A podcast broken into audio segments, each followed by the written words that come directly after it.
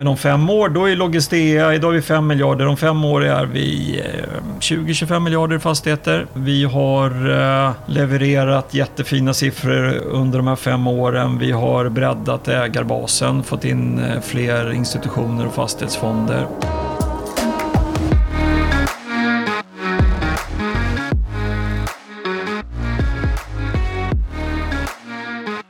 Hej och välkommen till Antilope Podcast. Du lyssnar med på Mr X med eh, Niklas Zuckerman som är VD på Logistea. Ett eh, fastighetsbolag inom lagerlogistik och lätt industri. Eh, välkommen Niklas. Tack så mycket, kul att vara här. Jättekul. Hur står det till? Ja, men det är bra.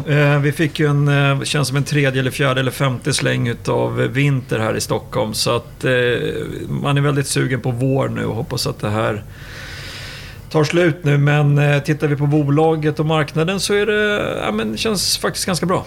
Roligt. Och eh, idag ska vi främst inte prata om eh, Logistea utan vi ska fokusera på dig och eh, hur eh, hela Logistea är uppbyggt. Så kan inte du eh, presentera dig själv?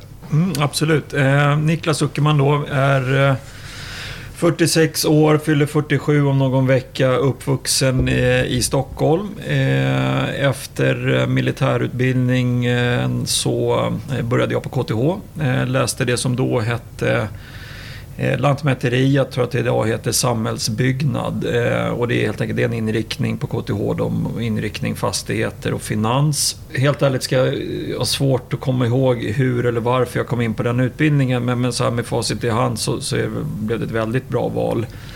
Eh, gick ut skolan eh, 2002. Eh, började eh, då på Catella eh, som var klart marknadsledande på fastighetstransaktioner och fastighetskorp i, i Sverige. Ett eh, fantastiskt gäng, väldigt lärorikt eh, och en, eh, kom in då samtidigt kan man säga som svensk fastighetsmarknad gick från att vara väldigt lokal till eh, mer internationellt. Så att, eh, en stor omställning för alla att, att få möta på aktörer som Whitehall och, och Blackstone och så vidare. En liten snabb inflikning bara. Du sa att du gjorde militären. Vart gjorde du? Ja, men jag gjorde först närmare två år i Boden på ingenjörstrupperna och sen så eh, läste jag officershögskolan i Eksjö i Småland. Okej, roligt. Eh, där uppe gjorde man eh, vinterutbildning. Ja, exakt. Nej, men det var vinter på riktigt. Det var lite av en chock för många stockholmare att komma upp mitten på januari eh, och, och, det var liksom becksvart i de kommande 6-8 veckorna. Men eh, ett, ett minne för livet. Jag kan verkligen rekommendera de tjejer och killar som ges möjlighet att göra värnplikten, ta, ta, den, eh, ta den chansen. Det är faktiskt en liten rolig anekdot. Eh, jag satt på eh, Vedholms och käkade lunch med två stycken investerare och försökte liksom pitcha ett, ett case till den andra. Jag tror faktiskt en av dem är, kund till er. Men den ena personen ville bara prata siffror och, och caset medan den andra var ganska fokuserad på historien och vi, liksom vem är den här personen som försöker sälja det till mig. Mm. Han vill liksom verkligen förstå Eh, vem är det här? Eh, och det slog mig sen nu efter två år senare att det är så jävla viktigt att veta vilka det är som, som har skapat bolaget. Vad har, vad har du för struktur i vardagen? Hur är du som person? Eh, och eh, en annan liten rolig fråga. Hur tidigt hittade du eh, passionen för fastigheter? För du har ändå varit med i branschen ett bra tag. Ja, men det har jag. Nej, jag, jag skulle vilja säga så att som sagt det var lite av ett bananskal att jag kom in på den här utbildningen. Men, men när jag väl började jobba med, med, fastigheter och kanske framförallt fastighetstransaktioner, det passade mig väldigt, väldigt bra. Eh, högt tempo Eh, får träffa mycket olika personligheter. Eh, även som ung när, när du jobbar med, med fastighetsaffärer så får du träffa beslutsfattare vilket är ja, både lärorikt och roligt. Så att, nej, men passion ganska tidigt ska jag säga. Jag har aldrig funderat på att byta bana faktiskt. Har du någon rolig affär som eh, sticker ut speciellt? Oj, det har varit mycket affärer genom åren. Allt ifrån eh, tider där vi eh, kunde ha 15-20 budgivare fr från alla håll och kanter i världen till eh, vad ska man säga, mycket mer tråkiga affärer i form av konkurser. Vi jobbade en del med det fanns ju ett bolag som hette Keop som sen Landic, alltså obligationsstrukturer från Danmark där, där många, om inte alla av dem gick i konkurs. Och det, det, var en annan typ av processer eh, där vi jobbade mycket tillsammans med bankerna. Så att, Eh, olika typer av affärer är olika intressanta och roliga. Jag skulle säga att det, det, det, är inget som sticker ut mer än någon annan. Och hur var hela Catella-tiden? För du har ju ändå rätt många eh, Nej, men jätte, jätteroligt måste jag säga. Vi hade som sagt ett, ett super, eh, superduktigt gäng eh, som hade ett bra driv. Eh, lärde oss utav varandra. Jag lärde mig mycket väldigt fort måste jag säga. Så var, för mig var det en jättebra skola, det var det. Du var där väldigt länge. Det var ändå... Ja, men jag var där, eh, gissar jag, 12-13 år, någonting sånt. Eh, innan eh, jag gick vidare och jobbade för eh, Cushman Wakefield i, i, Sverige. Och sen så eh, tre år på Savills då innan det var dags för... Cushman är amerikanskt? Eh, ja, men exakt. Cushman är en av de stora globala jättarna. Eh, då var vi ganska små i Sverige, men, men byggde upp någonting väldigt fint. Och det är fortfarande ett, ett fint bolag. Och sen så de sista tre åren då innan det var dags för Logistea så var jag på Savills, ett eh, Londonbaserat bolag kan man säga. Och hur kom du in på hela Logistea? Hur gick den eh, tanken in? Eh, nej men jag, jag fick, eh, började diskutera med några i, i eh, ja, styrelse och ägarleden. Eh, vad ska man säga, bakgrunden eller på, på Logistea, det, det eh, var ju från Odd Molly som du vet. Ett, ett klädesbolag som hade varit noterat i många, många år. Eh, styrelsen bestämde sig för eh, där runt 2019 och liksom se, kan vi använda den här eh, noterade marknadsplatsen till någonting annat. Eh, flera i styrelsen hade en, en bakgrund eller har jobbat inom fastighetssektorn och kom fram till att det, det fanns ett, ett hål eller ett behov av ett lagerlogistikbolag. Så att den första affären då gjordes 2019 Eh, då köpte man en fastighet från Ilja Batljan, eh, apporterade in den, betalade med aktier.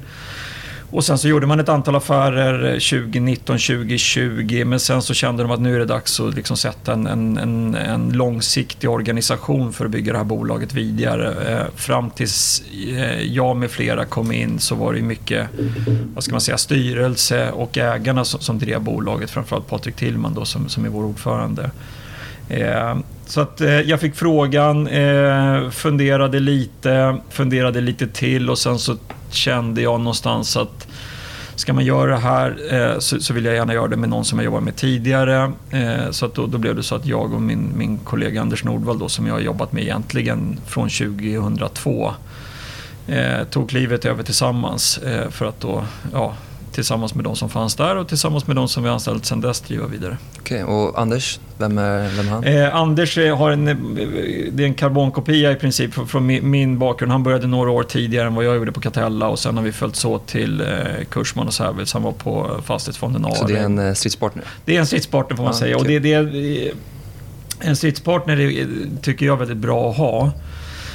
Eh, det, det, I princip varje dag så finns det eh, allt ifrån affärer till personalbeslut till vad det nu kan vara som man vill kunna bolla med någon som man vet eh, tänker på liknande sätt men också tänker olika och, och man kan få bekräftelse eller mothugg att man tänker rätt. Och, och, och det har varit en, en jätte en jättestyrka att ha med Anders eh, och vi har väl haft liknande eh, vad ska man säga, bollplanksrelation under många, många år på de tidigare arbetsplatserna. Kanske även svara på nästa fråga hur besluten tas och hur själva processen ser ut. Det... Eh, nej, och det är såklart inte bara jag och Anders som fattar besluten men, men vi har en, en, en ledningsgrupp bestående av liksom de, de vitala funktionerna som man har i ett fastighetsbolag, alltså förvaltning, eh, CFO som, som sköter ekonomi och redovisning. Eh, vi har uthyrning in-house och, och på senaste tiden har vi även anställt en, en bolagsjurist. Eh, så att vi är ett gäng som sitter ner varje måndag, går igenom vad, vad hände förra veckan, vad händer den här veckan, vilka beslut behöver vi fatta här och nu. Och sen är vi ett ett litet företag. Vi är 17 personer som eh, i princip sitter eh, allihopa i Stockholm och då, vi, vi fattar beslut dagligen. Så det, det, det, det, det krävs att man, man tar snabba beslut eh, för att det ska bli bra beslut. Och vi har diskuterat det. På ett sätt är det ganska skönt att vara ett, ett förhållandevis litet bolag i den här typen av föränderlig marknad. Det vill säga vi, vi fattar ett antal beslut och då styr vi om skutan ganska snabbt. Eh, så att det är väl så det funkar på bolagsnivå. Sen har vi en jättetät dialog med, med, med styrelsen också. Den styrelsen är ganska rolig för det är ganska stora namn. Eh, det är ju Rutger, det är Tillman, det är eh, Battlan. Ja, men exakt. Rutger sitter faktiskt inte i styrelsen och sen så sitter Sanja Batlian i, i styrelsen då, som representerar ja, eh, den ägarfamiljen. Eh, men, men vi har en, en, en eh, väldigt dynamisk styrelse. Vi får snabb feedback, bra, bra mothugg, bra liksom följdfrågor på de både affärer och beslut som vi vill fatta. Hur funkar det egentligen? För de är ju i praktiskt taget konkurrenter på ett sätt. Vilka då tänkte du? Ja men eh, Rutger och, och Batman, de har ju sina bolag. Ja, nej men precis. Det, sen så SBB konkurrerar inte med oss nej, eh, kanske alls. Inte. Men, men, så att, nej, men det, det, skulle jag inte säga är en...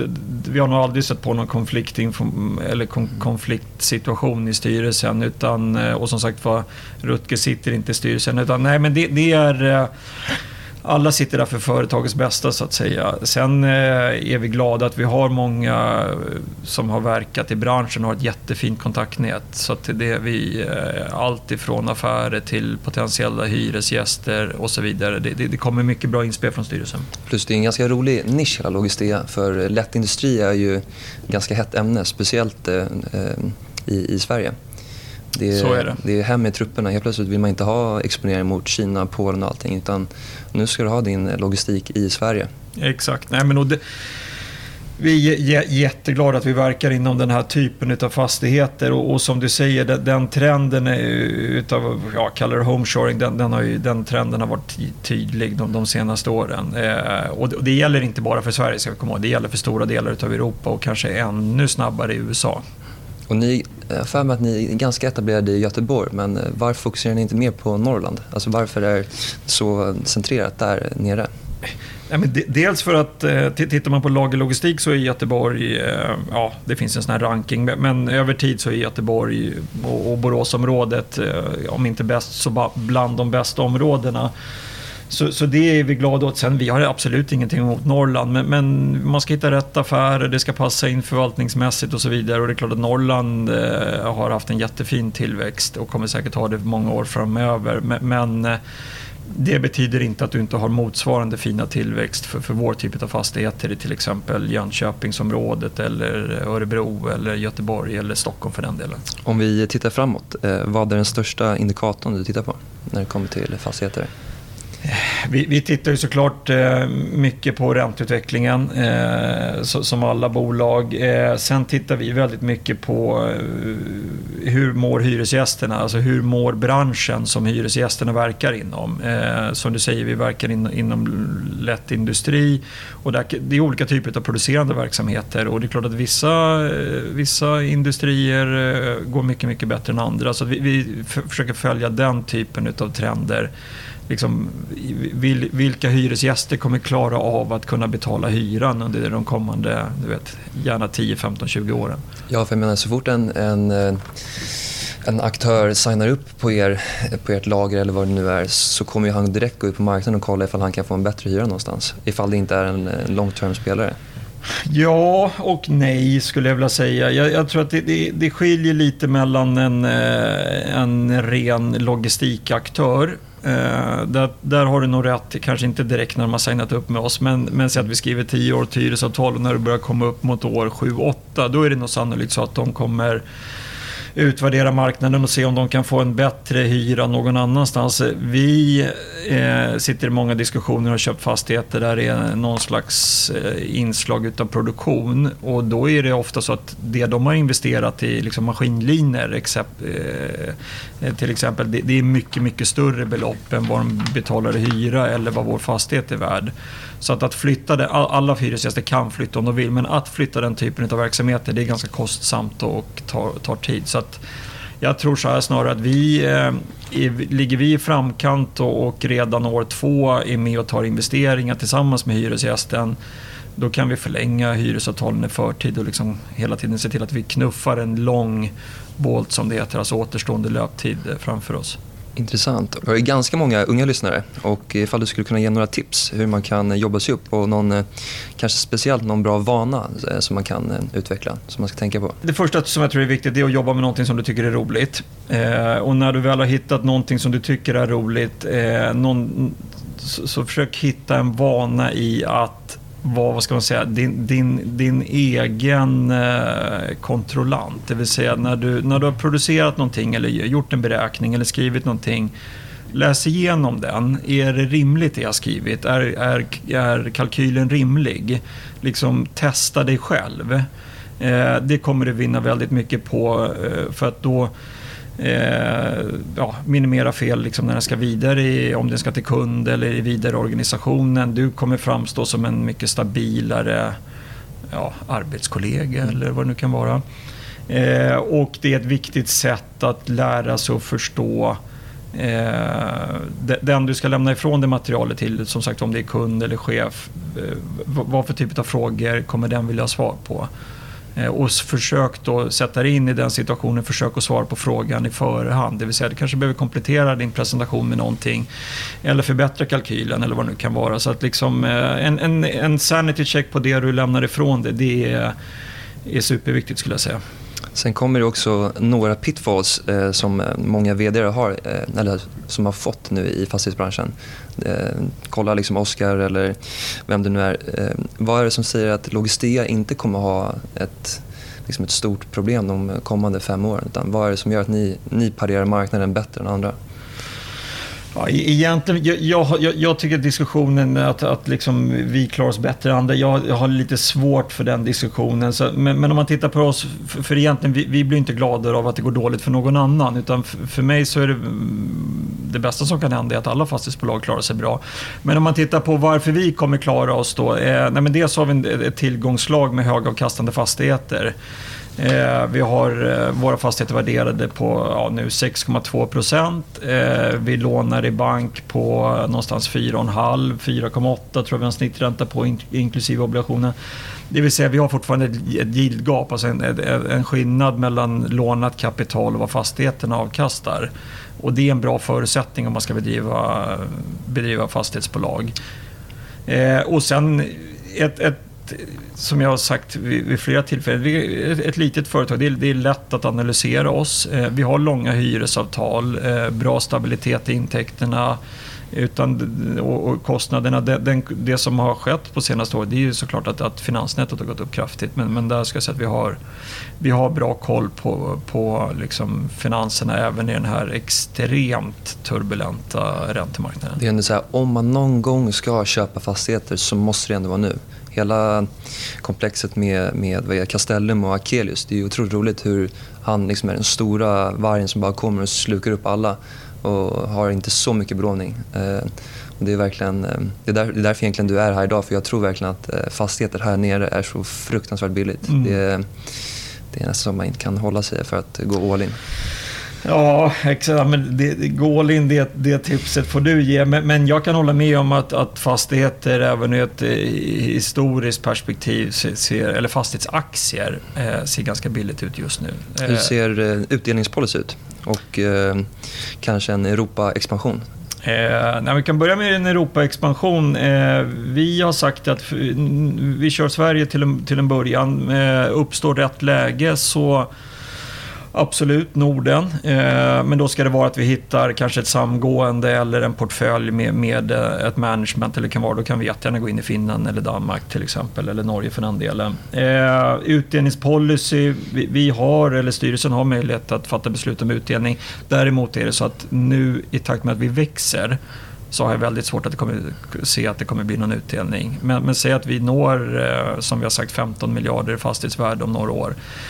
Då kan det mycket väl vara, vara, vara läge för utdelning. Men jag skulle bli förvånad om vi delar ut pengar så länge vi försöker fortsätta växa beståndet. Cool. Så vad tror du Logistea står om fem år? Då? Nej, men om fem år, då är Logistea, idag är vi 5 miljarder, om fem år är vi 20-25 eh, miljarder fastigheter. Eh, vi har eh, levererat jättefina siffror eh, under de här fem åren. Vi har breddat ägarbasen, fått in eh, fler institutioner och fastighetsfonder. Eh, jag tror lagerlogistik kommer att vara ett minst lika hett tillgångslag då som nu. Ja, e-handel kommer inte direkt stanna. Nej, e-handeln kommer inte stanna. Även om det har varit en nedgång nu några kvartal. Alltså den långsiktiga trenden för e-handel är ju stigande och homeshoring kommer fortsätta. Vi, eh, som du vet, det sker ganska stora investeringar i solceller och, och eh, batterilösningar just nu på fastigheter och eh, i min värld så kommer det framförallt, eller bland annat ske på, på logistikbyggnader så att där finns det en ytterligare uppsida. Men vad är skillnaden egentligen? Ni har ju ganska mycket triple net-kunder så ni står ju egentligen inte för kostnader på all energi. Eh, var, varför gör man det? Varför tar man inte på sig den eh, kostnaden? Ja, men de, dels för att vi vill ju såklart säkerställa att, att hyresgästerna får den bästa lösningen eller den lösningen som de efterfrågar. Även om det för oss kanske är mycket av ett nollsummespel på driftnettot så får vi en, eh, en, en konkurrensfördel och en, ja, en nöjdare hyresgäst helt enkelt. Eh, och sen så vill vi, vi vill ju vara med och, och, och kunna liksom investera i den typen av energilösningar som är bra för klimatet. Så det är lite av en win-win skulle jag säga. Ja, det är lite det som är hela tanken med det här avsnittet, att man ska försöka förstå att eh, logistik är liksom ett eh, investeringsalternativ eh, och inte, inte ska liksom inte vara den här spekulativa eh, bettet som man tar. Utan man ska verkligen känna sig trygg med de här personerna bakom hela, hela bolaget. Ja, nej, men det, det, är klart att jag tycker att man kan känna sig trygg med, med, med men vi har byggt upp en, en, en väldigt solid eh, organisation eh, för den här typen av verksamheter. Och sen är det så dessutom att vi har, eh, skulle jag tro, läng, längst hyresavtal i klassen. Det vill säga vi har eh, stabilitet i intäktsflödena, som du säger, en stor del andel triple net. Det vill säga stabilitet i driftnettot. Och nu har vi gjort hyfsat stora räntesäkringar också så nu är det bättre stabilitet i finansnätet. Så det, det är, ett, eh, det är ett lättanalyserat case, det skulle jag säga. Eh, vi som jobbar där idag är eh, supertaggade. Men det kan ju också vända på en femöring med tanke på att bolaget är så, så litet fortfarande. Så en affär kan ju slå ganska hårt. En affär kan slå hårt, men, men om det är något jag känner mig helt trygg med är att vi, med min, min och Anders och för den delen styrelsens kunskap att, att göra affärer, där kommer vi inte gå bort oss. Utan vi kommer se till att göra väldigt fina affärer. Du flyger planet själv? Har du skin in the game? Ja, men vi har, eh, vi har skin in the game eh, i förhållande till liksom våran privata förmögenhet som jag tycker är eh, liksom rimligt stor. Jag är inte säker på att jag som VD ska ha all min eller familjens besparing i bolaget. Det är risk att du fattar för kortsiktiga beslut. Men, men vi, har, vi har absolut skin in the game så att, och på, på en lagom nivå, både vad gäller aktier och optioner. Kul. Eh, jag har faktiskt inga mer eh, frågor till dig idag. Eh, superkul att du kunde komma. Tack för att jag fick komma. Och ni har lyssnat på Antilop. Tack.